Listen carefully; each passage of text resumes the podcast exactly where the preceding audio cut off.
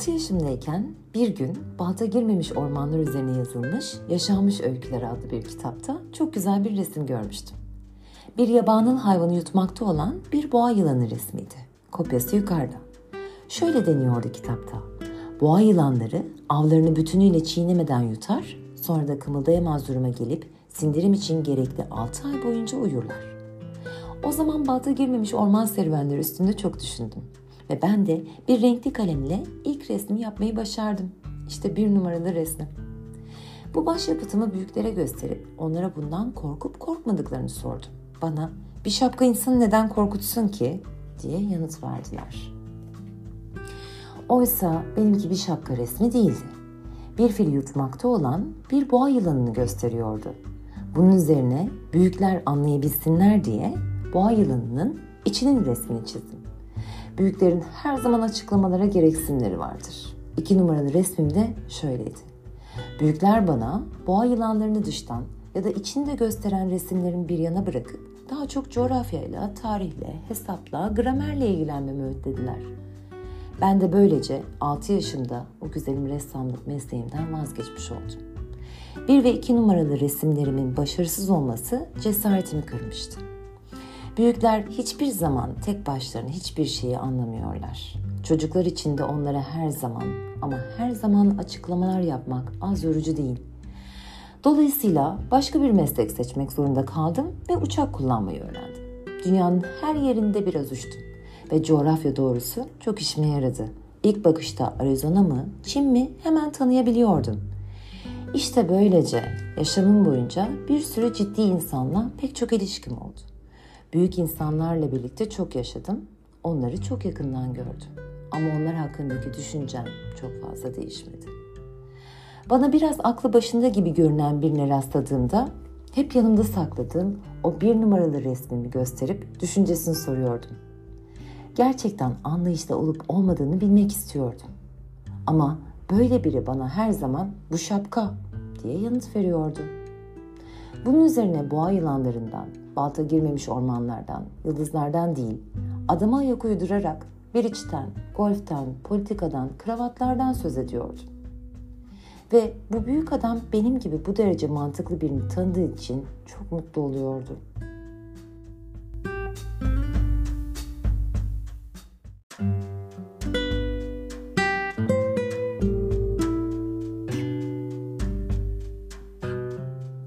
Önce sahrada uçağımda bir arıza meydana gelinceye kadar karşılıklı konuşabileceğim bir kimse olmadan yalnız yaşadım. Motorumun bir parçası kırılmıştı. Yanında ne teknisyen ne yolcu olduğu için güç bir onarımı tek başıma başarmayı denemeye kalkıştım. Bu benim için bir yaşam ve ölüm sorunuydu. Ancak 8 gün yetecek kadar suyum kalmıştı. İlk akşam dolayısıyla yerleşim bölgesi olan her yerden bin mil uzaklıkta kumların üstünde uyudum. Okyanusun ortasında bir salın üstünde deniz kazasına uğramış birinden çok daha yalnızdım. Gün doğarken incecik, tuhaf bir ses beni uyandırdığında şaşkınlığımı düşünün. Şöyle diyordu bu ses. Lütfen bana bir koyun çiz. Ne dedin? Bana bir koyun çiz. Yıldırımla vurulmuş gibi olduğum yerde sıçradım. Gözlerimi iyice ovuşturdum. İyice baktım. Ve gördüm ki tümüyle olağanüstü küçük bir adam beni ciddi ciddi süzüyor. Bakın işte yanda onun daha sonra yapmayı başardığım en iyi portresi. Ama modelim elbette resmimden çok çok daha hoş. Kabahat bende değil. Ressam olmalıydım. Ama 6 yaşımdayken büyük insanlar hevesimi kırdı. Bu yüzden de boğa yılanlarının dıştan, içinde gösteren resimlerinden başka bir şey çizmeyi öğrenmedim. Gözlerimi fal taşı gibi açarak karşımdaki bu görüntüye baktım. Unutmayın ki her türlü yerleşim bölgesinden bin mil uzakta bulunuyordum. Oysa bu küçük adamım ne yolunu kaybetmiş, ne yorgunluktan bitmiş, ne açlıktan, ne susuzluktan ne de korkudan ölmüş gibi görünüyordu. Çölün ortasında her türlü yerleşim bölgesinden bin mil uzakta kaybolmuş bir çocuğa benzeyen hiçbir yanı yoktu. Sonunda kendisiyle konuşmayı başarıp dedim ki Peki ama ne yapıyorsun sen burada? Bunun üzerine çok yavaşça, pek ciddi bir şey söylüyormuş gibi yineledi. Lütfen bana bir koyun çiz. Bir olaylardaki sırlar fazla şaşırtıcı olunca insanın eli kolu bağlanıyor. Oturulan yerlerden bin mil uzakta ve ölüm tehlikesiyle karşı karşıyayken bu olay bana her ne kadar saçma görünse de cebimdeki bir kağıtla bir dolma kalem çıkardı. Ama o sırada yalnızca coğrafya, tarih, hesap ve gramer okuduğumu anımsayıp küçük adama biraz da keyifsizce resim çizmeyi bilmediğimi söyledim. Bakın bana ne yanıt verdi. Ziyanı yok. Sen bana bir koyun çiz. Daha önce hiç koyun resmi çizmemiştim. Daha önce ancak yapabildiğim o iki resimden birini onun için yeniden yaptım. İçini gösteren bir boğa yılanı resmiydi. Ve küçük adamın bana böyle yanıt verdiğini duyunca şaşırıp kaldım. Hayır hayır bir boğa yılanı ve içinde bir fil istemiyorum. Boğa yılanı çok tehlikelidir. Fil de çok yer kaplar. Gezegenimde her şey küçücüktür. Benim bir koyuna gereksinimim var. Bunun üzerine ben de bir koyun çizdim. Dikkatle baktıktan sonra dedi ki, hayır bu şimdiden çok hasta gibi. Bana bir başkasını çiz. Çizdim. Dostum kibarca, hoşgörüyle gülümsedi. Pekala görüyorum. Bu bir koyun değil, bir koç. Boynuzları var. Resmimi o zaman yeniden yaptım ama beğenilmedi. Öncekiler gibi. Bu fazla yaşlı. Ömrü uzun olacak bir koyun istiyorum. Bunun üzerine sabrım tükendiğinden motorumu sökmekte de acele ettiğim için bu resmi çiziktirdim ve dedim ki Bak işte bu sandık. İstediğin koyun bunun içinde. Ne var ki genç yargıcımın yüzünün aydınlandığını görünce çok şaşırdım. Ben de tam böyle bir şey istiyordum. Bu koyun için çok ot gerekeceğini sanıyor musun? Neden? Çünkü benim gezegenimde her şey küçücük. Başını resme doğru eğdi. Ama bu kadar da küçük değil. Bak hele uyumuş. İşte küçük prensle böyle tanıştım.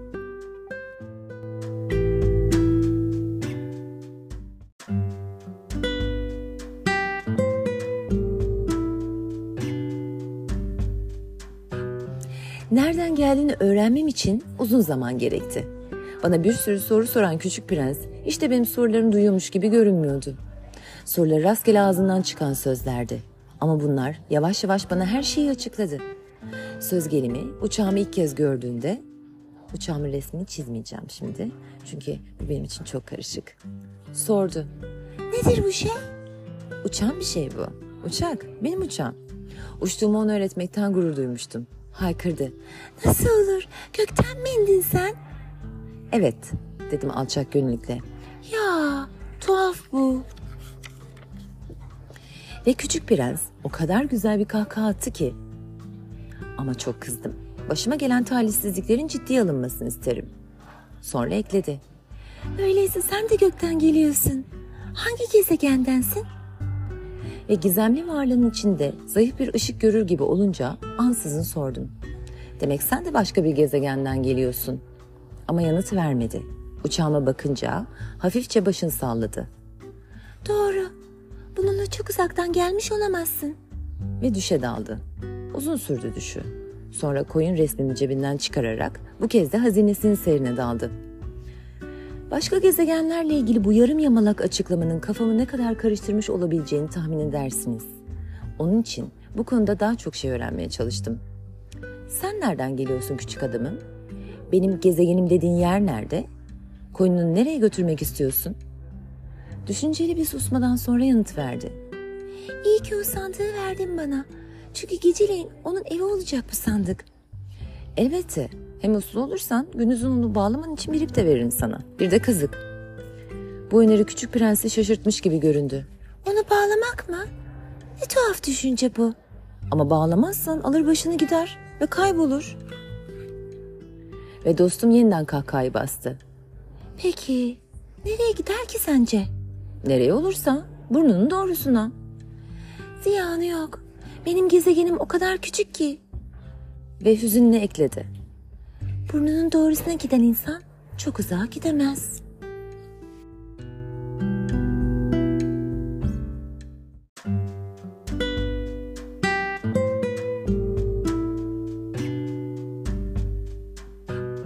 Böylece çok önemli ikinci bir şey öğrenmiştim.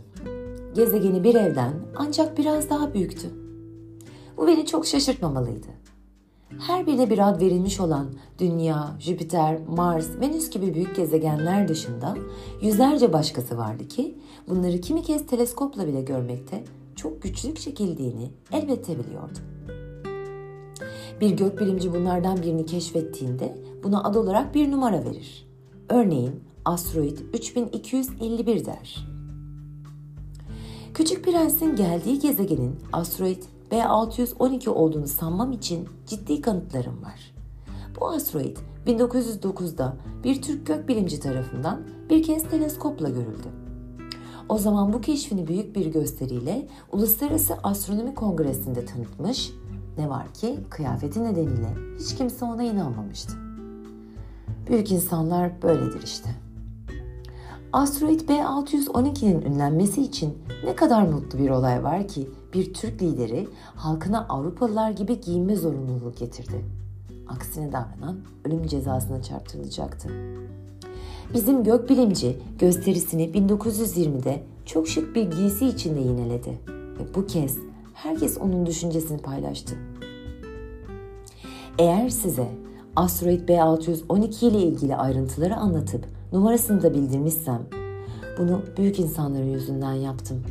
Bu insanlar rakamlardan hoşlanırlar. Onlara yeni bir dosttan söz ederseniz asıl önemli olan şeyleri sormazlar size. Hiçbir zaman sesinin tonu nasıl? En çok sevdiği oyunlar hangileri? Kelebek koleksiyonu yapar mı? diye sordukları olmaz. Kaç yaşında? Kaç erkek kardeşi var? Kilosu ne kadar? Babası ne kadar kazanıyor? diye sorar ve yalnızca o zaman tanıdıklarına inanırlar. Büyükleri deseniz ki pembe tuğladan güzel bir ev gördüm. Pencerelerinde sardunyalar, damında güvercinler vardı. Bu evi gözlerinin önüne getiremezler. Onlara şöyle demek gerekir. Yüz bin franklık bir ev gördüm. Bunun üzerine haykırırlar. Wow ne kadar güzel bir şey. Ve onlara deseniz ki küçük prensin yaşamış olduğunun kanıtı şudur. Çünkü o çok hoştu, güleçti ve bir koyun istiyordu. İnsan bir koyun istiyorsa bu yaşadığını kanıtlar. O zaman onu silkip sizi çocuk gibi göreceklerdir. Ama geldiği gezegenin adı asteroid B612 derseniz inanırlar ve artık sorularıyla başınızı ağrıtmazlar. Böyledir işte. Onlara kızmamak gerekir. Çocuklar büyüklere karşı çok hoşgörülü davranmalı. Ama elbette bizim gibi yaşamı bilenlere sayılar vız gelir. Bu ülkeye peri masallarındaki gibi başlamak isterdim. Şöyle başlardım. Bir zamanlar kendisinden ancak biraz daha büyük bir gezegende oturan, bir dosta gereksinimi olan küçük bir prens vardı. Yaşamı bilenlere bu çok daha gerçek görünebilirdi. Çünkü ben kitabımın baştan sağma okunmasını istemem. Bu onları anlatırken o kadar üzüntü duyuyorum ki. Arkadaşım koynuyla çekip gideli çoktan 6 yıl oldu bile. Kitabımda onu betimliyorsam bunu onu unutmamak için yapıyorum. Bir arkadaşı unutmak üzücü. Herkesin arkadaşı olmamıştır. Hem onu unutursam yalnızca rakamlarla ilgilenen büyüklere dönebilirim. İşte ayrıca bu yüzden bir kutu boyayla birkaç kurşun kalemi satın aldım. Bir insan 6 yaşından bu yana bir boğa yılanını içiyle birlikte ve dıştan gösteren iki resimden başka hiçbir resim yapmamışsa bu yaşta yeniden resim yapmaya kalkışması kolay iş değil. Kuşkusuz olabildiğince asımlarına benzeyen resimler çizmeye çalışacağım. Bunu başaracağımdan tümüyle emin değilim. Bakarsınız biri güzel olmuştur, bir başkası aslına benzememiştir. Boy konusunda da biraz yanılıyorum. Birinde küçük prens biraz uzun boylu, bir başkasında biraz fazla küçük olmuştur. Giysisinin rengi konusunda da duraksıyorum. O zaman şöyle böyle iyi kötü deneyerek işi yürütüyorum. Kısacası daha önemli ayrıntılarda da yanıldığım olacaktır. Ama bağışlanmam gerekir. Arkadaşım hiç açıklama yapmıyordu bana. Belki beni kendisi gibi sanıyordu. Oysa ben ne yazık ki sandıkların içindeki koyunları görmeyi beceremiyorum. Belki de biraz büyüklere benziyorum. Yaşlandım işte.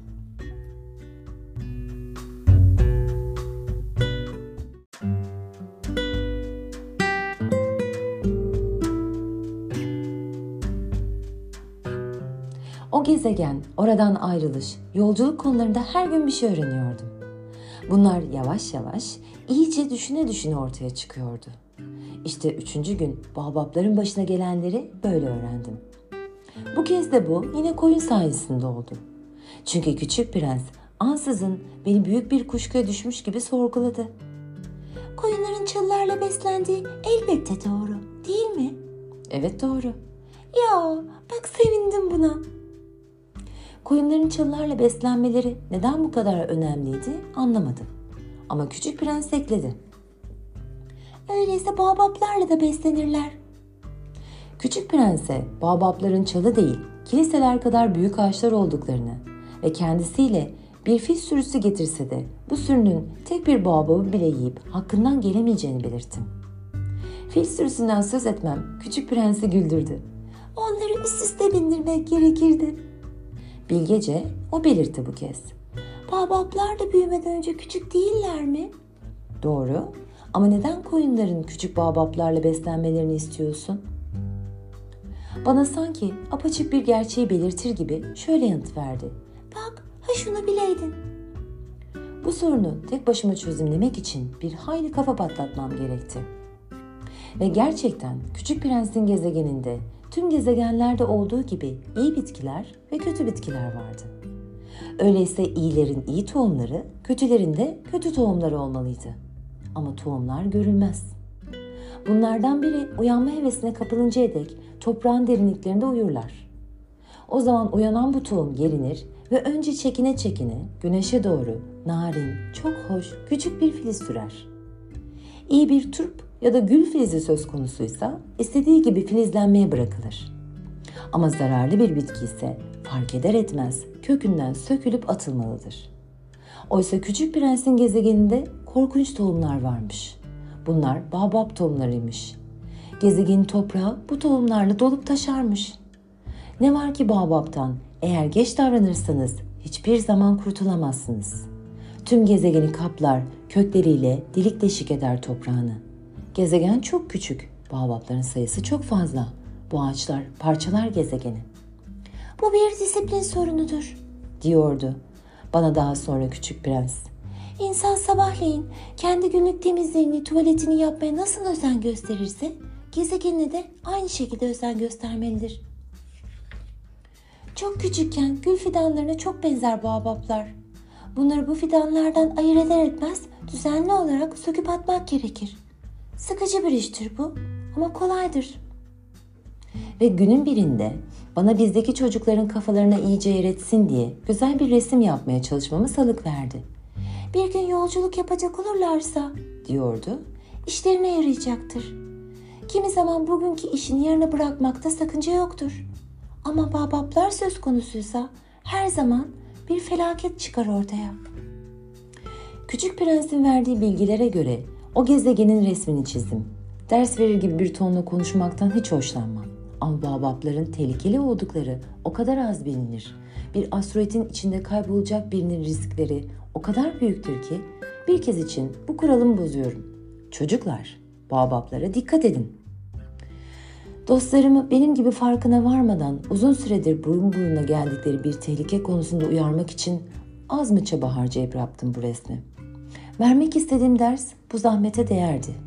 Belki böyle soracaksınız kendi kendinize.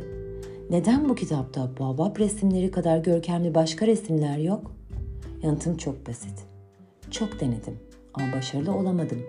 Babapları çizdim. Çünkü bu işin ivedi olduğu duygusu beni yönlendirmişti.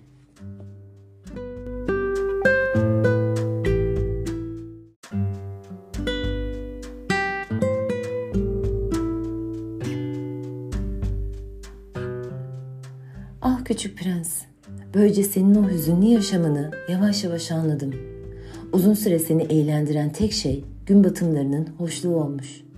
Ve bu yeni ayrıntıyı dördüncü gün sabahleyin bana şöyle söylediğinde öğrendim. Gün batımlarını çok seviyorum. Haydi bir gün batımını seyretmeye gidelim. Ama beklemek gerek güneşin batışını. Önce çok şaşırmış gibi göründün, sonra kendine güldün ve bana dedin ki, kendimi hep gezegenimde sanıyorum. Elbette Amerika'da vakit öyleyken herkes bilir, güneş Fransa'da batıyordur. Gün batımını seyretmek için bir dakika içinde Fransa'ya gidebilmek yeterli. Ne yazık ki Fransa çok uzakta. Ama senin o küçücük gezegeninde altındaki sandalyeni biraz öteye götürmen yeterli olur. Böylece ne zaman canın istese gün batımını seyredebilirsin. Bir gün güneşin 43 kez battığını gördüm demiştin bana. Biraz sonra da eklemiştin. Biliyor musun? İnsan çok üzgün olunca gün batımlarından hoşlanır. Demek 43 kez gün batımını gördüğün gün bu derece üzgündün öyle mi? Ama küçük prens yanıt vermedi.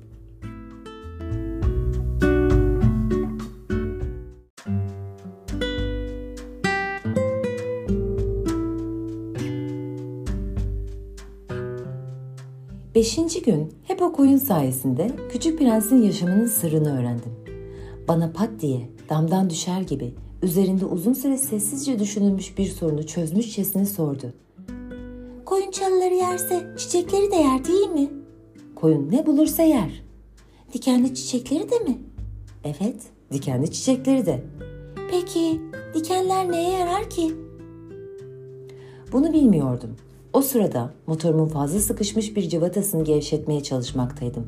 Aklım fikrim bu işteydi. Çok kaygılıydım. Çünkü arıza bana çok ciddiymiş gibi görünmeye başlıyordu. İçme suyumun bitmek üzere oluşu da beni en çok korkutan şeydi. Dikenler neye yarar? Küçük prens bir soru sordu mu yanıtını almadan gitmiyordu. O cıvata yüzünden tepem atmıştı. Baştan sağma bir yanıt verdim. Dikenler hiçbir şeye yaramaz. Bu bal gibi çiçeklerin kötülüğünü gösterir. Ya. Ama kısa bir sessizlikten sonra bana bir tür hınçla verip veriştirdi. Sana inanmıyorum. Çiçekler narindir. Kötülük düşünmez. Ellerinden geldiğince içlerini rahat ettirirler. Dikenlerine bakıp kendilerini müthiş sanırlar. Yanıt vermedim. Bu sırada kendi kendime şöyle diyordum. Bu cıvata hala diretirse çekiçle bir vuruşta söküp atacağım onu. Küçük prens yine aklımı karıştırdı. Peki sen sanıyor musun ki çiçekler? Bak, hayır hayır, hiçbir şey sanmıyorum. Laf olsun diye söyledim. Ben ciddi şeylerle uğraşıyorum şimdi. Şaşkın şaşkın yüzüme baktı. Ciddi şeyler ha? Beni elimde çekiç ve parmaklarım yağdan kapkara olmuş, kendisine çok çirkin görünen bir nesnenin üstüne eğilmiş durumda görüyor, seyrediyordu. Büyükler gibi konuşuyorsun. Biraz utandırdı beni bu sözleri ama acımasızca ekledi. Her şeyi birbirine karıştırıyorsun. Her şeyi karman çorman ediyorsun. Gerçekten de çok sinirlenmişti. Sapsarı saçlarını sallayıp duruyordu. Bir gezegen biliyorum. Orada bir bay kırmızı yaşıyordu. Hiç çiçek koklamamıştı.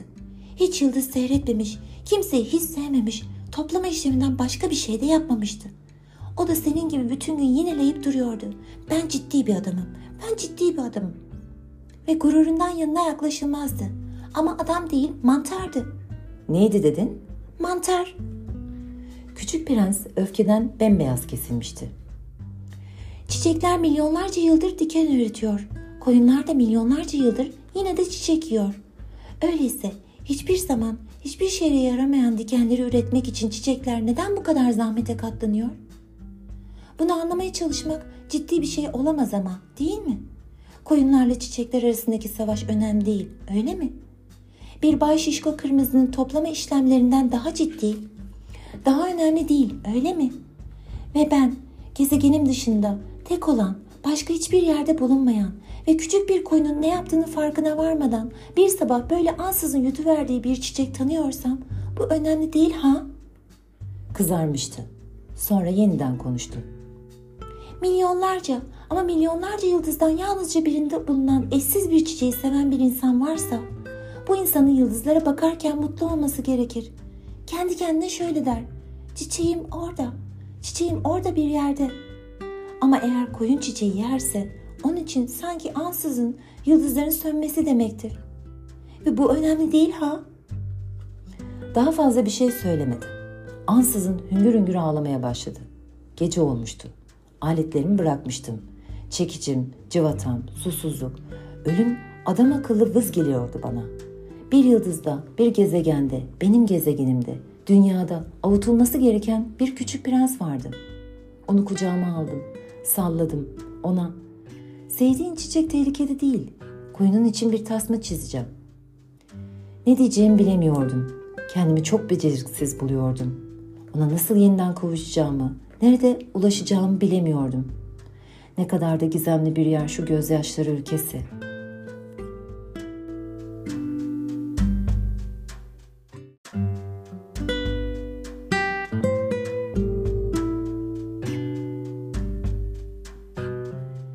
Bu çiçeği daha iyi tanımayı çabucak başardım.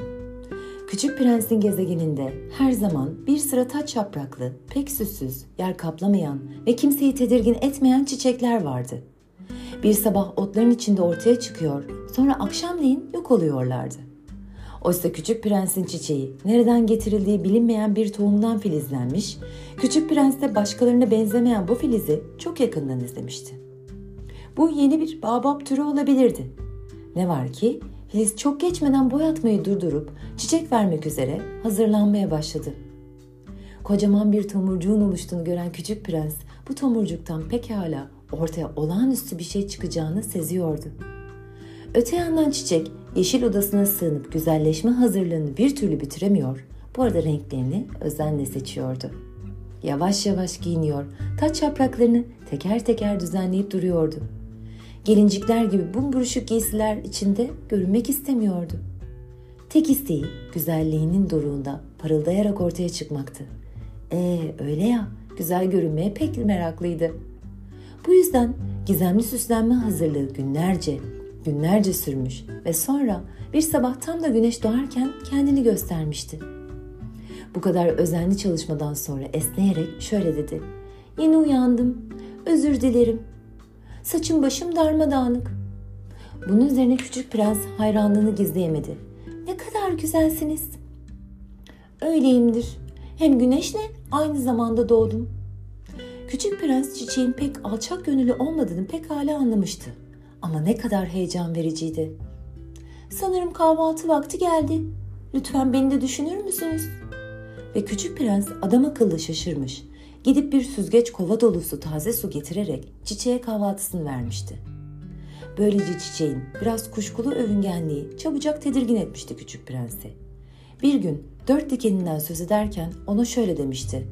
Kaplanlar pençeleriyle gelsinler de görelim. Benim gezegenimde kaplan yok. Hem kaplanlar ot yemez. Ben ot değilim. Özür dilerim. Kaplanlardan hiç korkmam ama rüzgardan ödüm kopar. Acaba bir paravanınız var mı? Rüzgardan ödü koparmış. Bir bitki için olacak şey değil bu demişti küçük prens içinden. Bu çiçek anlaşılmaz. Çok karışık bir şey. Gece fanusun içine koyarsınız beni. Sizin burası çok soğuk. Kötü bir yer.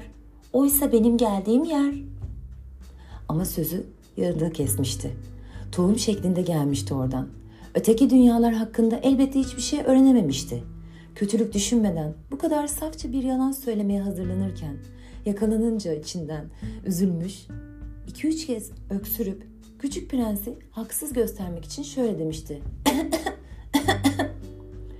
Paravanı istemiştim hani. Gidip getirecektim ama lafınız bir türlü bitmedi ki. Küçük prens yine de üzülsün diye kendini zorlayıp daha kuvvetli öksürdü. İşte küçük prens sevgisinde iyi niyetliydi. Ama çiçekten çabucak kuşkulanmıştı.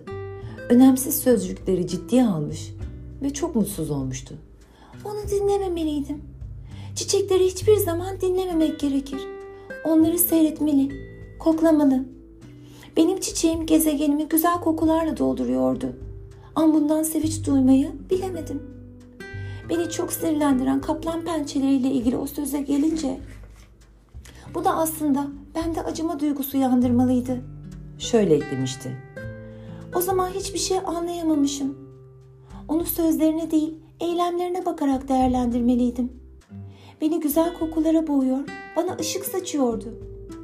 Hiçbir zaman onu bırakıp kaçmamalıydım. O küçük hilelerin ardındaki sevgisini görmeliydim. Çiçekler öyle karışık ki.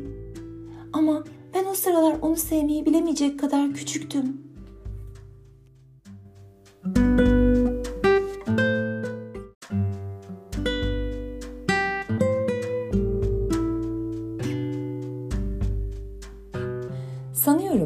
prens gezegeninden kaçmak için bir yabani kuş sürüsünün göçünden yararlandı. Yola çıkacağı sabah gezegenini bir güzel düzene soktu. Etkin durumdaki yanardağlarının küllerini özenle süpürdü. Püskürmekte olan iki yanardağ vardı. Bu yüzden sabah kahvaltısını ısıtması çok kolaydı. Bir de sönmüş yanardağ bulunuyordu. Ama hiç belli olmaz diyerek bu yanardağını da süpürdü. Yanardağlar iyi süpürülürlerse yavaş ve düzenli bir biçimde püskürmeden yanarlar. Püskürme sırasında ocak alevlerine benzerler. Elbette dünyamızda yanardağlarımızı süpürecek güçten eser yok bizde. İşte bu yüzden başımıza bir sürü dert açıyor bunlar. Küçük prens biraz hüzünlenerek son boğabap sürgünlerinde çıkardı. Bir daha hiç geri dönmeyeceğini sanıyordu. Ama tüm bu gündelik işler o sabah ona son derece hoş görünmüştü. Ve çiçeği son bir kez sulayıp fanusun altına güvenilir bir yere koyduğu sırada içinden ağlamak geldi. Hoşça kal, dedi çiçeği küçük prens. Ama çiçek yanıt vermedi. hoşça kal. diye yeniledi küçük prens. Çiçek öksürdü. Sanmayın ki nezle olmuştu. Budalık ettim. Senden özür diliyorum. Mutlu olmaya bak. Küçük prens kınanmamasına şaşırdı. Elinde havada tuttuğu fanusuyla orada kala kalmıştı. Bu dingilliğin, bu yumuşaklığın nedenini anlayamamıştı. Elbette seviyorum seni. Benim hatam yüzünden bunu hiç anlayamadın. Hiç önemi yok. Ama sen de benim kadar budalalık ettin. Mutlu olmaya bak. Şu fanusu da elinden bırak. İstemiyorum artık onu. Ama rüzgar? O kadar da nezle değilim. Gece serin hava iyi gelir bana. Ben bir çiçeğim. Ya hayvanlar? Kelebeklerle tanışmak istersem iki üç tırtıla da elbette katlanmalıyım. Anlaşılan kelebekler çok çok güzel. Hem başka beni kim ziyaret edecek ki? Sen uzakta olacaksın. Büyük hayvanlara gelince onlardan korktuğum yok. Pençelerim var ya. Bu sırada saf saf dört dikenini gösteriyordu. Sonra ekledi. Boşuna dolaşıp durma öyle. Sinir bozucu bir şey bu. Gitmeye karar vermişsin. Çek git. Çiçek küçük prensin onu ağlarken görmesini istemiyordu çünkü. O kadar gururlu bir çiçekti ki.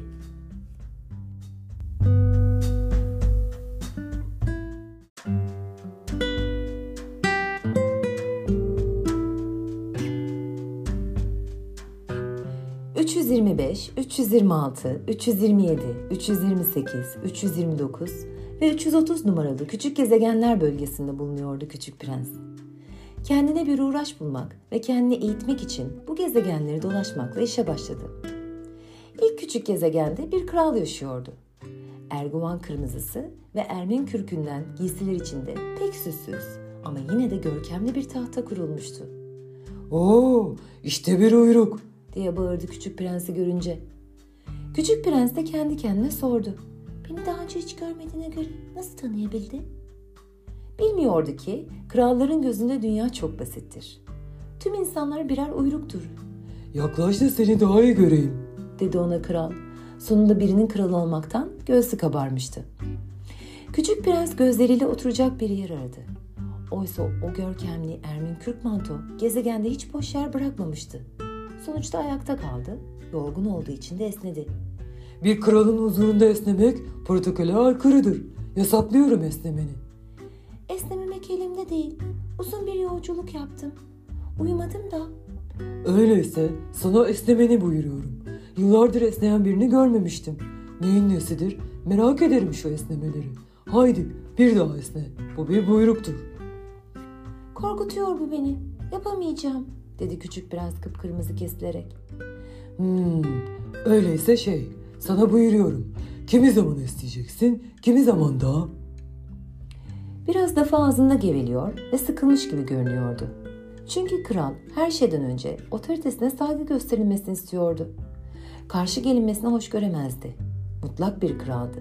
Ne var ki çok iyi yürekli olduğu için usa uygun buyruklar veriyordu. Oturabilir miyim? diye sordu çekine çekine küçük prens. Sana buyuruyorum. dedi kral. Ermin kürklü mantosunun eteğini bir yanından görkemle geri çekerek. Küçük prensin aklı almıyordu. Gezegen küçücüktü. Tanrı aşkına. Kral bu gezegende ne hükmedebilirdi ki? Efendimiz, dedi küçük prens.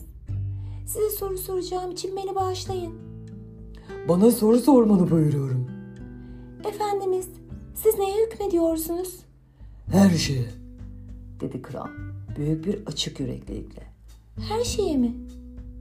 Kral kibarca bir tavırla kendi gezegenini, öteki gezegenleri ve yıldızları gösterdi. Tüm bunlara mı? Evet, tüm bunlara. dedi kral. Çünkü o yalnızca mutlak bir kral değil, evrensel bir kraldı da. Peki yıldızlar da size boyun eğiyorlar mı? Elbette. Her buyruğuma hemen boyun eğerler. Disiplinsizliği hoş görmem.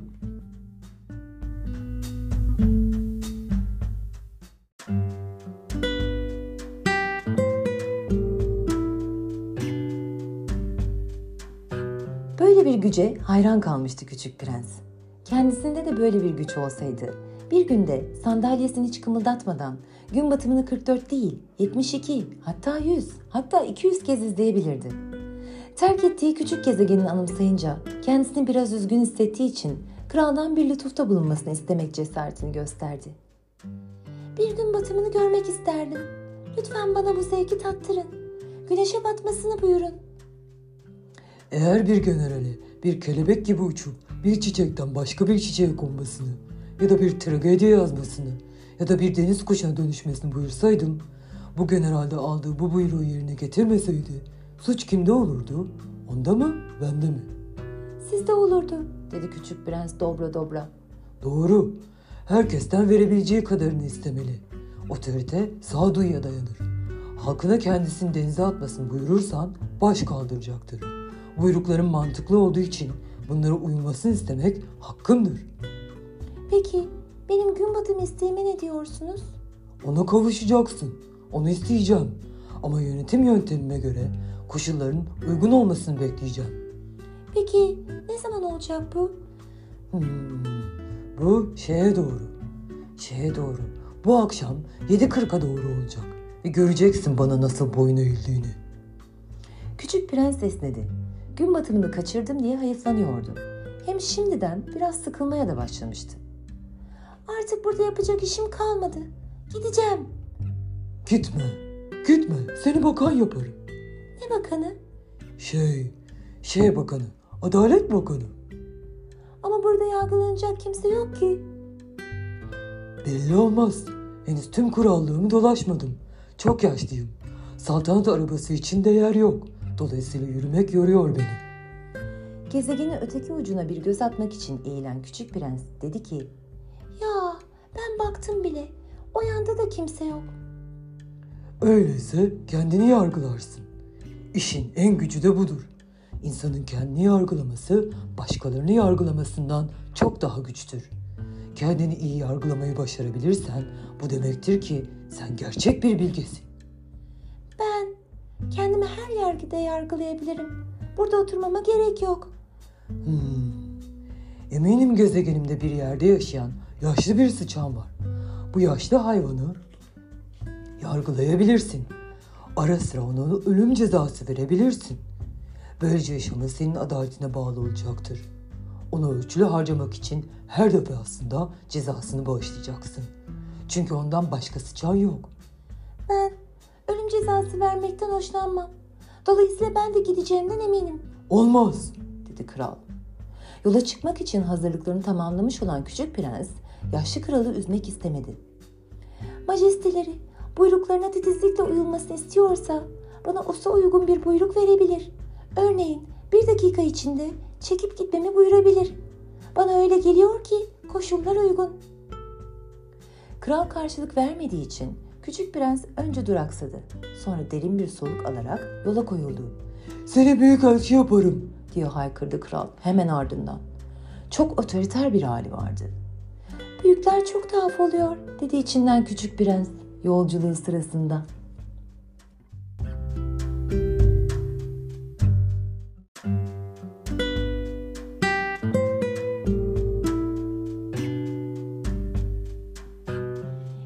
Gezegende kendini beğenmiş biri yaşıyordu. Oho işte bir hayranım beni görmeye gelmiş. diye haykırdı küçük prensi görür görmez. Çünkü kendini beğenmişlere göre herkes kendilerine hayrandır.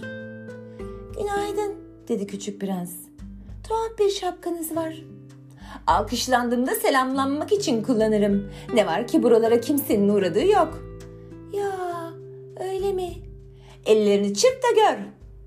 Küçük prens ellerini çırptı. Kendini beğenmiş, şapkasını çıkarıp alçak gönüllü bir halle selamladı. Kralın yanında olmaktan daha eğlenceli burası, dedi içinden küçük prens. Ve yeniden el çırptı. Kendini beğenmiş de şapkasını çıkararak yeniden selamladı. Beş dakika süren bu denemeden sonra oyunun tek düzeliği küçük prensi bıktırdı. Peki şapkanın yere düşmesi için ne yapmalı? Kendini beğenmiş duymadı. Kendini beğenmişler her zaman yalnızca övgüleri duyarlar. Gerçekten bana çok mu hayransın? diye sordu küçük prense. Hayran olmak ne demek? Benim gezegenin en yakışıklı, en iyi giyinen, en zengin ve en akıllı insanı olduğumu kabul etmek demek. Ama gezegeninde senden başka kimse yok ki. Kırma beni, yine de hayran ol sen. Sana hayranım, dedi küçük prens hafifçe omuz silkerek. Peki bu senin için neden böylesi önemli olabiliyor ki? Ve küçük prens çekip gitti. Büyükler hiç kuşku yok, çok tuhaf oluyorlar, dedi içinden yalnızca yolculuğu sırasında.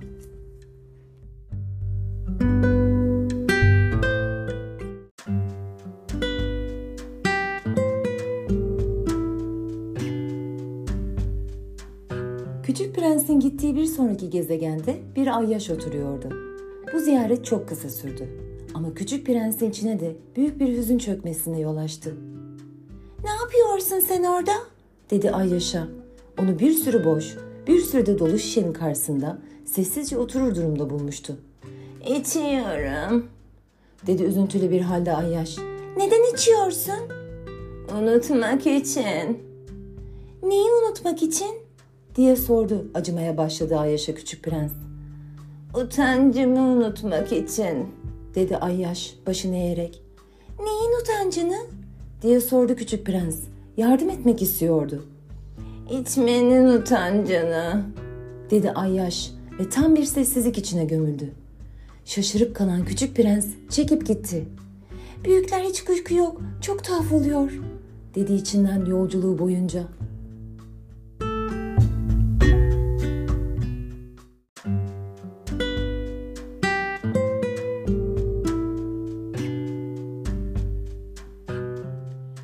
Dördüncü gezegenin sahibi bir iş adamıydı. O denli işine dalmıştı ki küçük prens geldiğinde başını bile kaldırmadı. Günaydın, sigaranız sönmüş. 3, 2 daha 5, 5, 7 daha 12, 12, 3 daha 15, günaydın. 15, 7 daha 22, 22, 6 daha 28, yeniden yakmak için vaktim yok. 26, 5 daha 31. Öf, demek 501 milyon 622 bin 731 ediyor. 500 milyon ne? Ha, sen hala burada mısın? 501 milyon. Hmm, bilmiyorum şimdi ne. O kadar işim var ki. Ciddi adamım ben. Saçma sapan şeylerle uğraşamam. 2, 5 daha 7. 501 milyon ne? diye inledi. Sorduğu soruyu hiçbir zaman unutmayan küçük prens. İş adamı başını kaldırdı. 54 yıldır bu gezegende oturuyorum. Yalnızca 3 kez çalışmama ara verdim. Birincisi 22 yıl önce Tanrı bilir nereden buraya düşmüş bir Mayıs böceği yüzünden. Korkunç bir gürültü çıkarıyordu ve toplamada 4 kez hata yaptım. İkincisi 11 yıl önce bir romatizma krizi yüzünden. Yeterince hareket yapamıyorum. Gezecek tozacak vaktim yok. Ciddi adamım ben. Üçüncüsü ise işte şimdi sen geldin ya 501 milyon diyordum. Milyon ne? İş adamı hiç kurtuluş umudu olmadığını anlamıştı. Kimi zaman havada görülen milyonlarca küçük şey. Sinekler mi? Hayır canım, parlayan küçük şeyler. Hayır be canım. Tembel insanlara olmayacak düşler kurduran küçük parlak şeyler. Ciddi adamım ben. Düş kuracak vaktim yok. Ha, yıldızlar değil mi? Evet, tam üstüne bastın. Yıldızlar.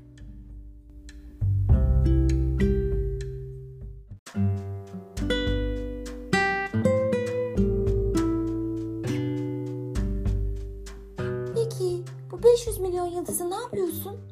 501 milyon 622 bin 731. Ciddi adamım ben. Hesabım kesindir. Peki bu yıldızları ne yapıyorsun? Ne mi yapıyorum? Evet, Hiçbir şey. Onlara sahibim. yıldızlara mı sahipsin? Evet. Ama ben daha önce bir kral gördüm ki. Krallar sahip olmazlar. Egemen olurlar. Çok farklıdır bu iki şey. Peki yıldızlara sahip olmak ne işine yarıyor senin? Zengin olmama yarıyor. Zengin olman neye yarıyor? Eğer biri başka yıldızlar bulacak olursa bunları satın almama. Bu da dedi içinden küçük prens. Benim o ayyaş gibi düşünce yürütüyor. Bununla birlikte başka sorular da sordu. İnsan yıldızlara nasıl sahip olabilir? Yıldızlar kimin ki? Bilmiyorum. Hiç kimsenin. Öyleyse benim.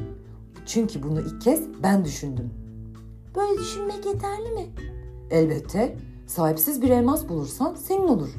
Kimsenin olmayan bir ada bulursan da. Bir düşünce ilk kez senin aklına gelse buluş belgesini alırsın. O senin düşüncen olur. Yıldızlara sahibim çünkü benden önce kimse onlara sahip olmayı düşünmedi. Bak, iyi de onları ne yapıyorsun? Yönetiyorum, sayıyorum, yine sayıyorum. Güç bir iş, ciddi bir adamım ben. Küçük prens hala tatmin olmamıştı. Bir boyun atkım olsa onu boynuma takıp götürebilirim. Bir çiçeğe sahipsem onu kopararak alıp götürebilirim. Ama sen yıldızları koparamazsın ki. Hayır ama bankaya yatırabilirim. Bu da ne demek? Bu demek oluyor ki ufacık bir kağıdın üstüne yıldızlarımın sayısını yazarım. Sonra da bu kağıdı bir çekmeceye koyup çekmeceyi kilitlerim. Hepsi bu mu? Bu kadarı yeterli. Eğlenceli diye düşündü küçük prens. Bayağı da şiirsel. Ne var ki pek ciddi değil. Küçük prensin önemli şeyler hakkındaki düşünceleri büyüklerin düşüncelerinden çok farklıydı. Benim bir çiçeğim var. Onu her gün sularım. Üç de yanardağım var. Onları da her hafta süpürürüm. Sönmüş olanı da süpürürüm. Ne olur ne olmaz diye. Bu işler sahip olduğum yanardağlara ve çiçeğime yararlıdır.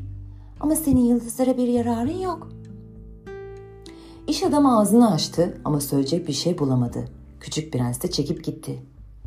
Büyükler hiç kuşku yok. Olağanüstü şeyler. Diyordu küçük prens içinden.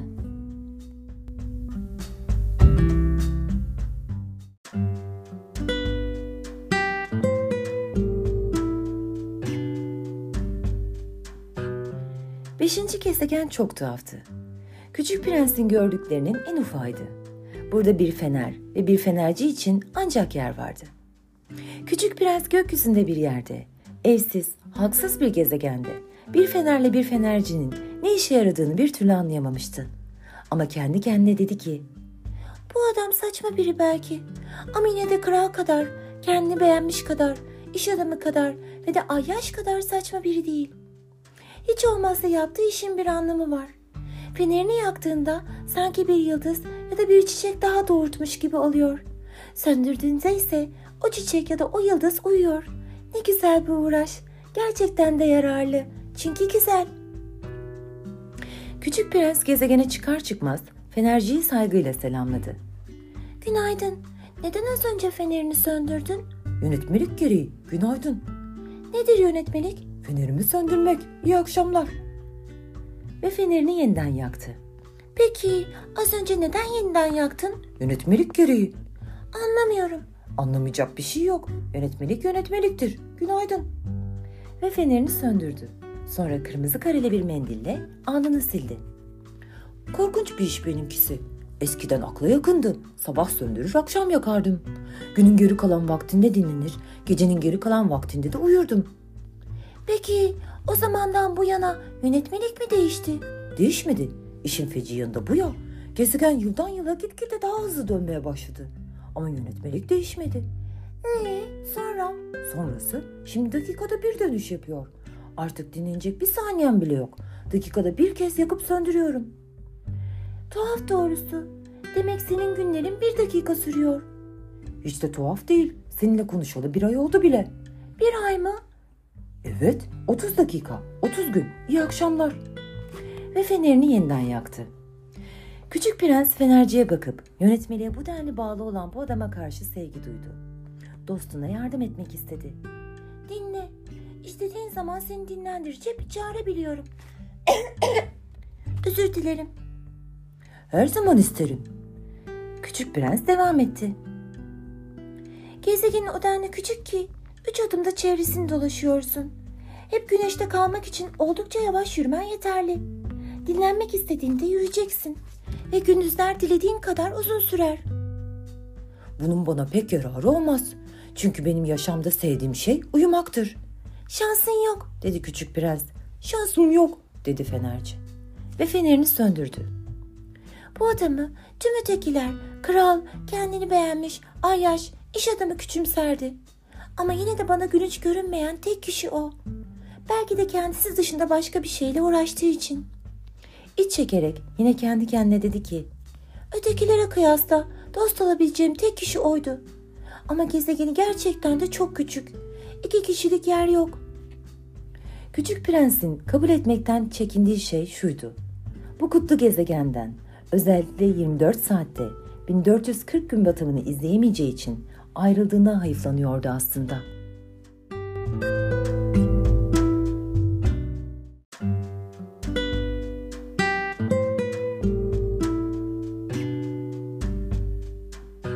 Altıncı gezegen ötekilerden on kat daha büyüktü.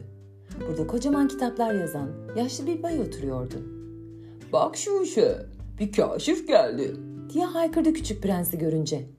Küçük prens masanın üstüne oturup biraz soluklandı. Az mı yol tepmişti? Nereden geliyorsun? Bu koca kitap neyin nesi? Burada ne yapıyorsunuz? Ben coğrafyacıyım. Coğrafyacı ne demek? Denizlerin, ırmakların, kentlerin, dağların ve çöllerin nerede olduklarını bilen bir bilgindir coğrafyacı. Çok ilginç. Sonunda gerçek bir meslekle karşılaştım. Ve coğrafyacının gezegeninde çevresine bir göz attı. Şimdiye dek bu denli görkemli bir gezegen görmemişti. Gezegeniniz çok güzel. Okyanusları var mı? Bilemem. Ya. Küçük prens düş kırıklığına uğramıştı. Peki dağları? Bilemem. Ya kentleri, ırmakları, çölleri? Coğrafyacısınız siz. Doğru ama kaşif değilim. Hiç kaşif de yok burada. Kentlerin, ırmakların, dağların, denizlerin, okyanusların sayımını yapacak olan coğrafyacı değildir. Coğrafyacı gezip tozamayacak kadar önemli biridir. Bürosundan ayrılmaz. Bürosunda kaşifleri kabul eder. Onlara sorular sorar, anılarını not eder. Bu kaşiflerden birinin anılarını ilginç bulursa o kaşifin ahlakıyla ilgili soruşturma yaptırır. Neden bu? Çünkü yalancı bir kaşif coğrafya kitaplarında olmayacak yanlışlara yol açar. Çok içki içen bir kaşif de aynı durumdadır. Peki neden?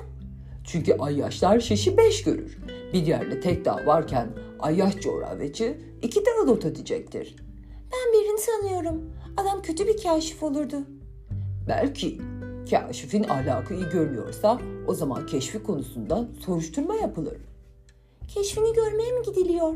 Hayır, çok karışıktır bu iş. Ama kaşiften bir takım kanıtlar göstermesi istenir. Örneğin büyük bir dağın keşfi söz konusuysa bu dağdan koca koca taşlar getirmesi istenir.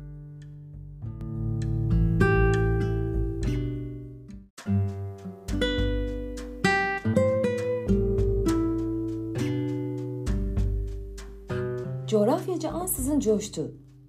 Sen uzaklardan geliyorsun. Kaşifsin. Bana gezegenini anlatacaksın. Ve coğrafyacı kayıt defterini açıp kurşun kalemini yontu. Kaşiflerin anlattıkları önce kurşun kalemle not edilir. Mürekkeple not etmek için de kaşifin kanıtlarını göstermesi beklenir. Ee, ne diyorsun? Ha, benim gezegenim çok ilginç değil. Küçücük. Üç yanardağım var. İkisi etkin, biri sönmüş. Ama hiç belli olmaz. Doğru, hiç belli olmaz. Bir de çiçeğim var. Çiçekleri not etmeyiz. Peki neden?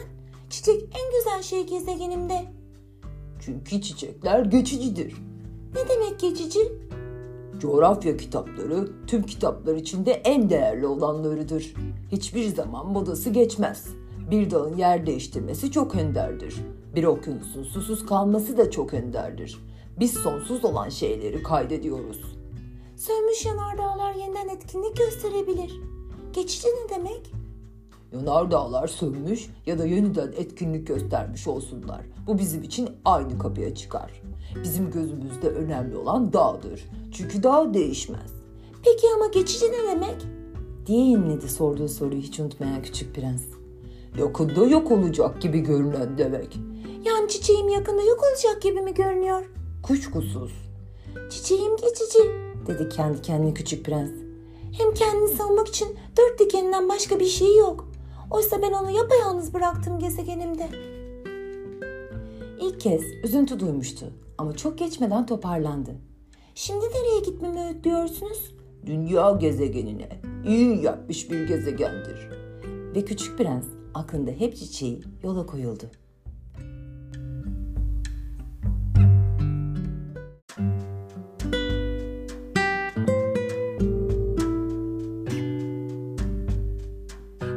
Gittiği yedinci gezegen Dünya oldu.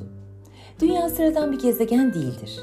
Orada 110 kral, elbette zenci kralları sayarsak, 7000 coğrafyacı, 900 bin iş adamı, 7,5 milyon ayyaş, 311 milyon kendini beğenmiş, yani aşağı yukarı 2 milyar büyük insan vardır.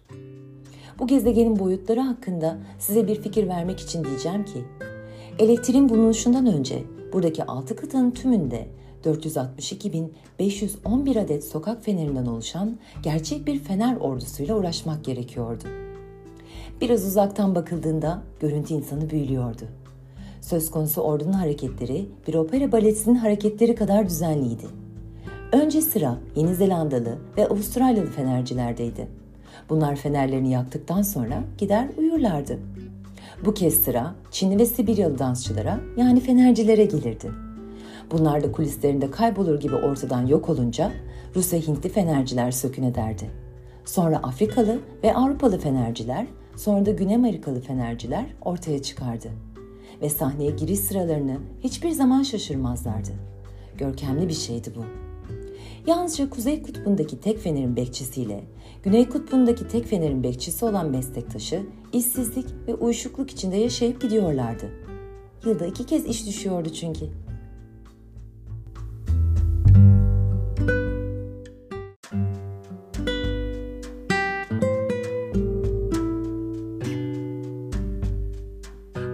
Zeka oyunu yapmak isteyince biraz yalan söylediği oluyor. Size fenercilerden bahsederken pek dürüst davranmadım. Gezegenimiz hakkında onu tanımayanlara yanlış bilgi vermiş olabilirim. İnsanlar dünyada çok az yer işgal ediyorlar. Eğer dünyada yaşayan 10 milyar insan biraz sıkışık durumda, yan yana, mitinglerdeki gibi ayakta dursalardı, 20 mil uzunluğunda ve 20 mil genişliğinde bir meydana sığabilirlerdi. Tüm insanlar büyük okyanusta en küçük bir adaya doldurulabilirdi. Büyükler elbette size inanmayacaklardır bu konuda. Çünkü onlar çok yer kapladıklarını düşünürler. Babaplar gibi kendilerini önemli görürler. Öyleyse onlara bir hesap yapmalarını salık verin. Rakamlara bayılırlar. Hoşlarına gidecektir. Ama bu uzun ve sıkıcı işle vakit öldürmeyin. Bana güvenirsiniz siz.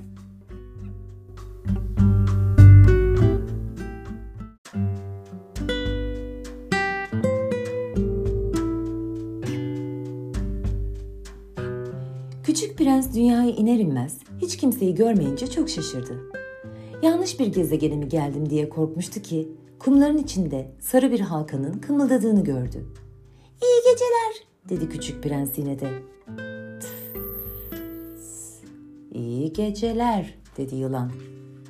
Hangi gezegene indim acaba? Dünyaya, Afrika'ya. Ya demek dünyada hiç insan yok öyle mi? Küçük prens bir taşın üstüne oturup başını gökyüzüne doğru kaldırdı.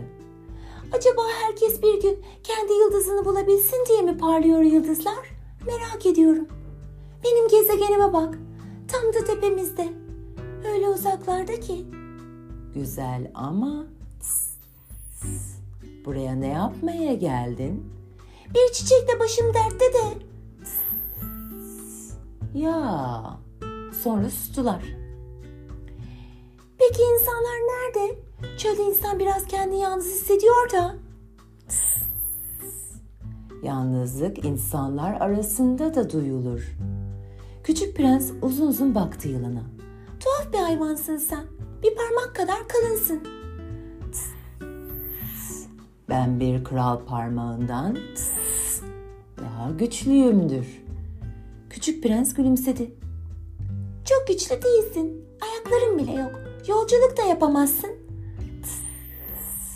Seni bir geminin götürebileceğinden daha uzağa götürebilirim. Ve küçük prensin ayak bileğine bir altın bilezik gibi dolandı. Ben dokunduğumu gelmiş olduğu yere toprağa gönderirim. Ama sen tertemizsin. Ve bir yıldızdan geliyorsun. Küçük prens yanıt vermedi. Şu granit gibi katı dünyada bu denli zayıf olan sen bende acıma duygusu uyandırıyorsun. Gezegenini çok özlersen bir gün sana yardım edebilirim. Oo, seni çok iyi anlıyorum. İyi de ne diye hep bilmece gibi konuşuyorsun? Ben tüm bilmeceleri çözerim. Ve sustular.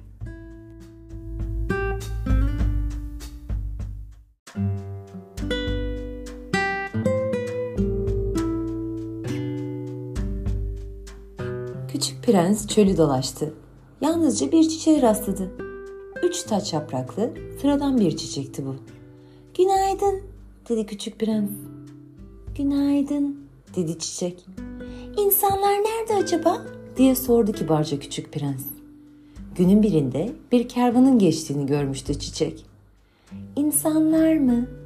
Sanırım altı ya da yedi insan var. Yıllar önce görmüştüm.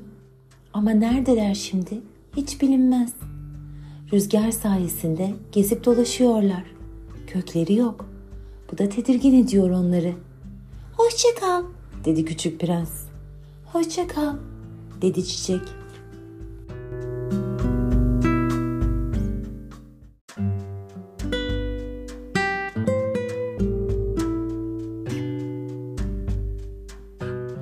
Küçük prens yüksek bir dağa çıktı.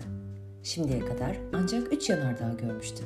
Her biri ancak dizlerine kadar geliyordu. Sönmüş yanardağ ise tabure olarak kullanıyordu. Bu kadar yüksek bir dağdan demek ki bir bakışta tüm gezegeni ve tüm insanları görebileceğim. dedi kendi kendine. Ama sipsivri kayalardan başka bir şey göremedi. Günaydın, Dedi yine de günaydın, günaydın, günaydın. diye yanıt verdi yankı. Kimsiniz? Diye sordu küçük prens. Kimsiniz? Kimsiniz? Kimsiniz? Diye yanıt verdi yankı. Dostum olun. Yalnızım. Dedi küçük prens. Ne tuhaf bir gezegen. Kupkuru, sipsivri ve tuzlu mu tuzlu. Ve insanlarda hayal gücü diye bir şey yok. Kendilerine her söyleneni yineliyorlar. Gezegenimde bir çiçeğim vardı. Her zaman söze o başlardı. Diye düşündü.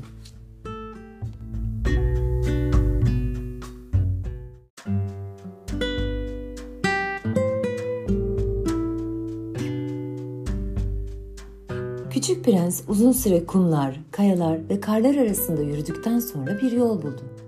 Tüm yollar insanların bulunduğu yerlere çıkar. Günaydın. dedi. Burası bir gül bahçesiydi. Günaydın dedi güller. Küçük prens onlara baktı. Tümü de kendi çiçeğine benziyordu. Kimsiniz? diye sordu küçük prens şaşkın şaşkın. Bizler gülüz. Dedi güller. Ya Dedi küçük prens ve kendini çok mutsuz hissetti. Çiçeği evrende türünün tek çiçeği olduğunu söylemişti. Oysa 5000 gül hem de tıpatıp birbirine benzeyen 5000 gül vardı bir tek bahçede. bunları görse çok kızardı. Gülüş duruma düşmemek için çok şiddetli öksürüyormuş gibi yapardı. Ben de elbette onu tedavi ediyormuşum gibi yapmak zorunda kalırdım. Yoksa beni de üzmek için gerçekten ölmeye kalkışırdı. Sonra şöyle düşündü küçük prens. Eşsiz bir çiçeğim var diye kendimi zengin sanıyordum. Ne var ki sıradan bir güle sahipmişim. Yüksekliği ancak dizlerime kadar gelen bu gülüm ve üç yanardağımla ki bunlardan biri belki sonsuza dek sönmüştür. Öyle çok büyük bir prens değilim. Ve otların üstüne uzanıp ağlamaya başladı.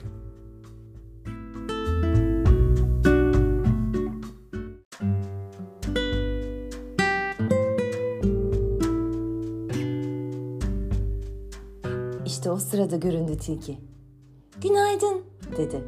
günaydın dedi küçük prens kibarca. Ama geriye dönüp baktığında kimseyi göremedi. Buradayım. Elma ağacının altındayım. Kimsin sen? Pek de güzelmişsin. Ben tilkiyim. Gel benimle oynayalım. Öyle canım sıkılıyor ki. Seninle oynayamam. Evcil değilim. Ya özür dilerim. İyice düşündükten sonra ekledi küçük prens. Evcil ne demek? Buralı değilsin anlaşılan. Ne arıyorsun burada? İnsanları arıyorum. Evcil ne demek? İnsanların tüfekleri vardır. Avlanırlar. Hayvanlar için çok sıkıcı bir şey. Tavuk da yetiştirirler. Başka şeyle ilgilenmezler. Sen tavuk mu arıyorsun? Hayır, ben dost arıyorum. Evcil ne demek? Bu insanların pek aldırmadığı bir şey. İnsanlarla bağlar kurmak demektir evcilleşmek. Bağlar kurmak mı? Elbette. Sen benim için tıpkı yüz binlerce küçük oğlan çocuğu gibi bir küçük oğlan çocuğusun şimdi. Ve benim sana gereksinimim yok. Senin de bana gereksinimin yok. Ben de senin gibi tıpkı yüz binlerce tilki gibi bir tilkiyim. Beni evcilleştirirsen birbirimize gereksinimimiz olur. Sen benim için dünyada tek olursun. Ben de senin için dünyada tek olurum. Anlamaya başlıyorum şimdi. Bir çiçek vardı. Sanırım o beni evcilleştirdi. Olabilir. Dünyada o kadar çok şey oluyor ki. Yok canım, dünyada olmadı bu iş, dedi küçük prens.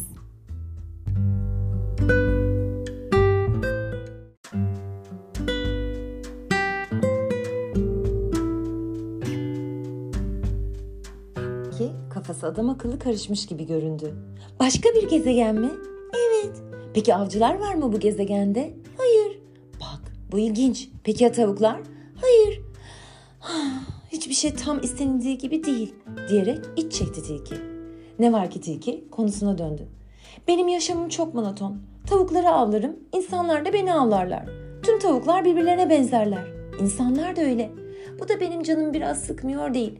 Ama beni evcilleştirirsen yaşamım güneş gibi parlayacak. Sevincim mutluluğa boğulacak. O zaman tanıdığım tüm ayak seslerinden farklı bir ayak sesi duyacağım. Çünkü tanıdığım o ayak sesleri beni yerin altına kaçırtır. Senin ayak sesin beni inimden dışarıya çağıracaktır. Bir müzik gibi. Ama sonra hem sonra baksana orada buğday tarlalarını görüyor musun? Buğdayın bana yararı yoktur. Buğday tarlaları bana hiçbir şey anımsatmıyor. Bu ne kadar da üzücü. Ama senin saçların altın renginde. Beni evcilleştirirsen bu ne harika bir şey olur. Altın rengindeki başaklar seni bana anımsatır. Ve başaklarda rüzgarın sesini duymak hoşuma gider. Tilki susup uzun uzun küçük prensi süzdü. Lütfen evcilleştir beni. Seve seve yapardım bu işi. Ne yazık ki çok vaktim yok. Dostlar bulmam, çok şey tanımam gerekiyor. Ancak evcilleştirdiğin şeyleri tanıyabilirsin. İnsanlar artık hiçbir şey tanımaya vakit ayırmıyorlar. Hazır şeyleri satın alıyorlar tacirlerden. Dost satan tacir olmadığı için insanların da dostu olmuyor hiç. Sen dost olmak istiyorsan evcilleştir beni. Ne yapmalıyım? Çok sabırlı olmalısın. Önce benden biraz uzakta şöyle otların üstüne oturacaksın. Ben sana göz ucuyla bakacağım. Sen hiç ağzını açmayacaksın. Çünkü dil yanlış anlamaların asıl nedenidir. Ama her gün bana biraz daha yakın yere oturacaksın.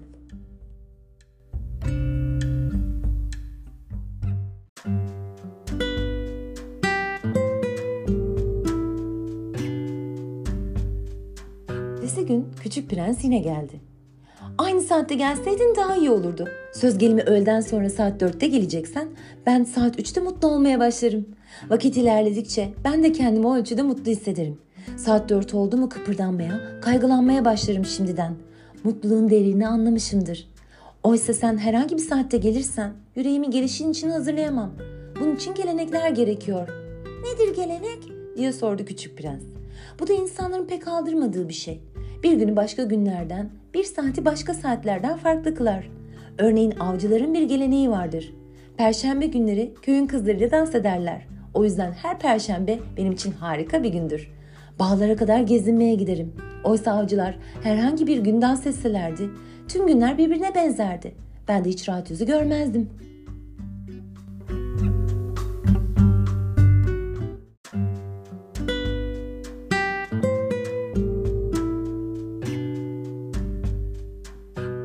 Kısası, küçük prens Tilki'yi evcilleştirdi.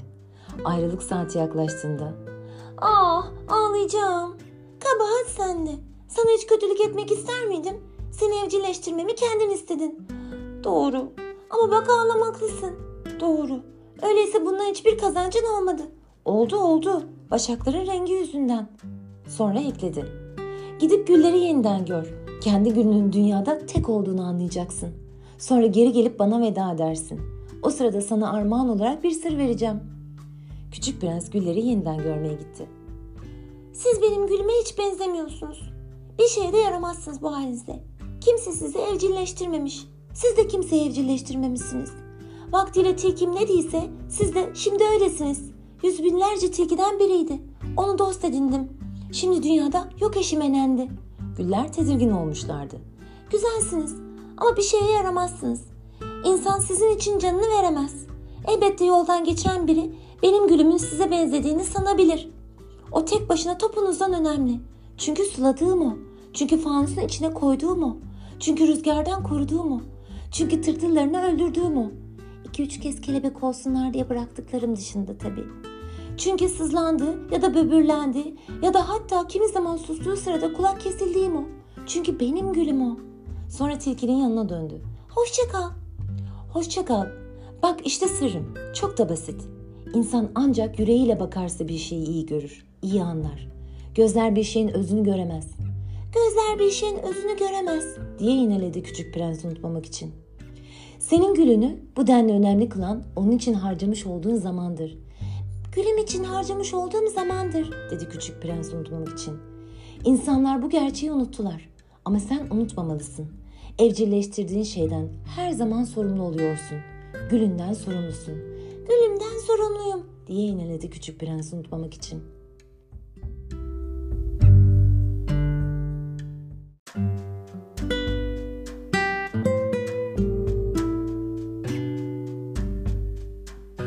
Günaydın dedi küçük prens. Günaydın. dedi makasçı. Ne yapıyorsun burada?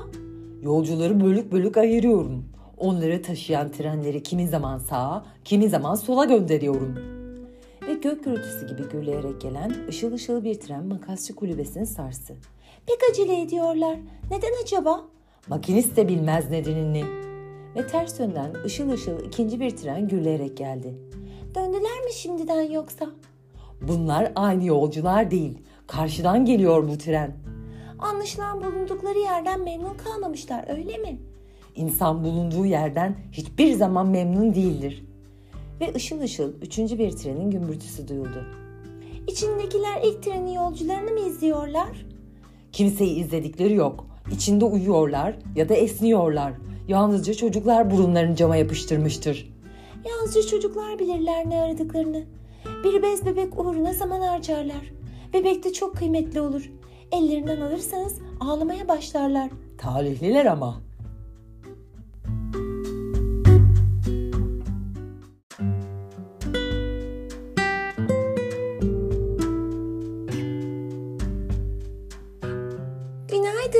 Dedi küçük prens. Günaydın. Dedi satıcı. Adam susuzluğu gideren çok etkili haplar satıyordu. Haftada bir tane yutunca artık canınız bir şey içmek istemiyordu. Neden satıyorsun bunları? Diye sordu küçük prens. Zaman çok ölçülü harcıyor insan bunlarla. Uzmanlar hesapladılar. Haftada 53 dakika biriktiriyorsun. Peki bu 53 dakikada ne yapıyorsun? Canının istediğini. Benim harcayacak 53 dakikam olsaydı yavaş yavaş bir çeşmeye doğru yürürdüm.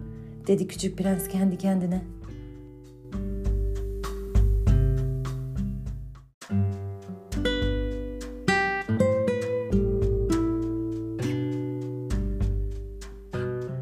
Uçağımın çölde bozulmasının üstünden 8 gün geçmişti ve kalan suyumun son damlasını içerken satıcının öyküsünü dinlemiştim küçük prensten. Ah, anıların çok güzel ama hala uçağımı onaramadım. Hiç içecek suyum kalmadı. Ben de senin gibi yavaş yavaş bir çeşmeye doğru yürüseydim mutlu olurdum. Dostum Tilki. Küçük adamım benim. Artık tilkiden söz etmenin anlamı yok. Neden? Çünkü neredeyse susuzluktan öleceğim. Düşüncemi anlamamıştı. Bana şöyle yanıt verdi. İnsanın ölecek olsa da bir dostu olmasa yine de hoş bir şey. Bir tilki dostum var diye çok hoşnutum. Karşı karşı olduğun tehlikeyi ölçüp biçemiyor. Ne aç kalmış ne susuz şimdiye kadar. Azıcık güneş ona yetiyor dedim kendi kendime. Bir süre süzdü beni. Sonra düşüncemi benimsemiş olacak ki şöyle dedi. Ben de susadım. Bir kuyu bulalım. Bezginliğimi belirtir biçimde bir el kol hareketi yaptım. Bu uçsuz bucaksız çölde rastgele bir kuyu aramak anlamsızdı. Bununla birlikte yola koyulduk. Hiç sesimizi çıkarmadan saatlerce yürüdükten sonra gece oldu ve yıldızlar parlamaya başladı. Susuzluktan biraz ateşim çıktığı için yıldızları düşteymiş gibi görüyordum. Küçük prensin sözcükleri belleğimde sanki dans ediyorlardı. Demek sen de susadın diye sordum. Soruma yanıt vermeyip yalnızca şöyle dedi. Su yüreğe de iyi gelebilir. Ne demek istediğini anlamamıştım ama sustum. Onu sorguya çekmemek gerektiğini öğrenmiştim.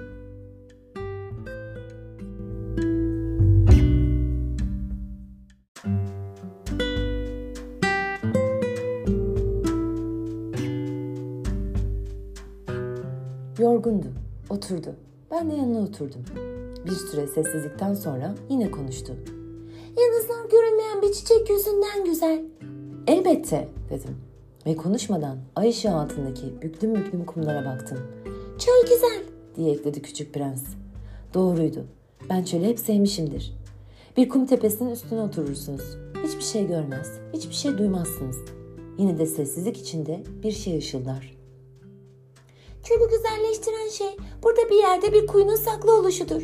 dedi küçük prens. Kumdaki bu gizemli ışıltıyı ansızın kavramak beni şaşırtmıştı. Küçükken eski bir evde oturuyordum. Efsaneye göre burada bir hazine gömülüydü. Kuşkusuz kimse onu bulamadı. Belki de aramadı. Ama tüm eve büyülü bir hava veriyordu bu hazine. Evim yüreğinin derinliklerinde bir sır saklıyordu. Evet dedim küçük prense. İster ev, ister yıldızlar ya da çöl söz konusu olsun. Bunların güzelliği göze görünmez. Ben de senin tilkimle aynı görüşü paylaşmana sevindim. dedi küçük prens. Küçük prens uykuya dalmıştı. Onu kollarıma alarak yeniden yola koyuldum. Heyecanlıydım. Nazik bir hazineyi taşıdığımı sanıyordum. Hatta dünyada daha nazik bir şey yokmuş gibi geliyordu bana. Ay ışığında bu solgun anla, bu kapalı gözlere, rüzgarda titreyen saç lülelerine bakıyor ve kendi kendime şöyle diyordum. Bu gördüğüm yalnızca kabuğu, özü göze görünmez. Dudakları gülümseyecekmiş gibi yarı aralıkken kendi kendime diyordum ki bu uyuyan küçük prensin beni en çok heyecanlandıran yanı bir çiçeğe olan bağlılığı, uyurken bile bir lamba alevi gibi içinde ışıldayan bir gül görüntüsü. Ve onun daha da nazik olduğunu anladım. Lambaları iyi korumak gerekir. Ufak bir esinti söndürebilir onları. Ve böyle yürüye yürüye gün doğarken bir kuyu buldum.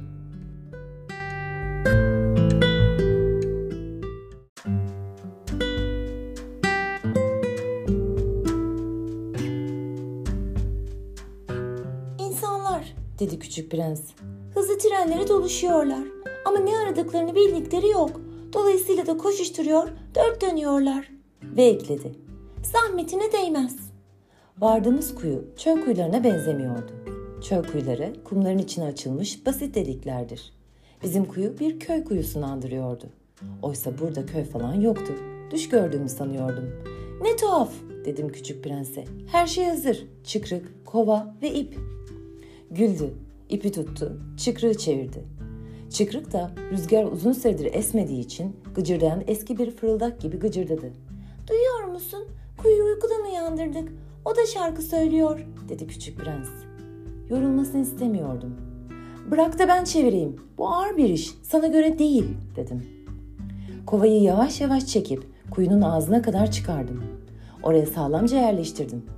Kulaklarımda hala çıkrığın ezgisi vardı ve hala titreşen suda güneşin de titreştiğini görüyordum. Bu suya susamışım. Ver de içeyim. dedi küçük prens. Ne aradığını anladım. Kovayı dudaklarına kaldırdım. İçti gözlerini kapatarak. Bir şenlik kadar hoştu içişi. Bu su bir içecekten çok çok daha farklı bir şeydi. Yıldızların altında yürüyüşten, çıkrığın ezgisinden, kollarımdaki güçten geliyordu. Bir armağan gibi yürek ferahlatıcıydı. Küçükken Noel ağacının ışıkları, gece yarısı doğasının ezgisi, yüzlerdeki gülümsemenin tatlılığı, aldığım Noel armağanının tüm ışıltısını oluştururlardı. Senin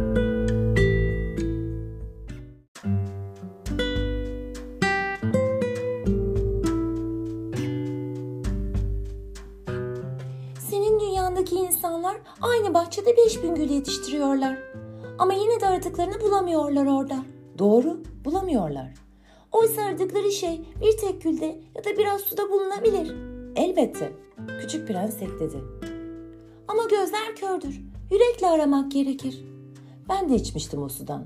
Düzenli soluyordum. Kumlar gün doğarken bal rengindedir. Bu bal rengi de beni mutlu ediyordu. Neden üzülecektim ki? Sözünü tutmalısın. Dedi yavaşça küçük prens. Yeniden gelip yanıma oturmuştu. Hangi sözümü? Hani koynum için bir tasma. O çiçekten ben sorumluyum. Cebimdeki resim taslaklarını çıkardım. Küçük prens bunları görünce gülerek dedi ki Senin bu ahbapların da biraz lahanaya benziyor. ben ki bu abaplarımdan ne kadar övünüyordum. Senin tilkin var ya kulakları biraz boynuza benziyor. O denli de uzun ki. Yine güldü. Haksızlık etme küçük adamım.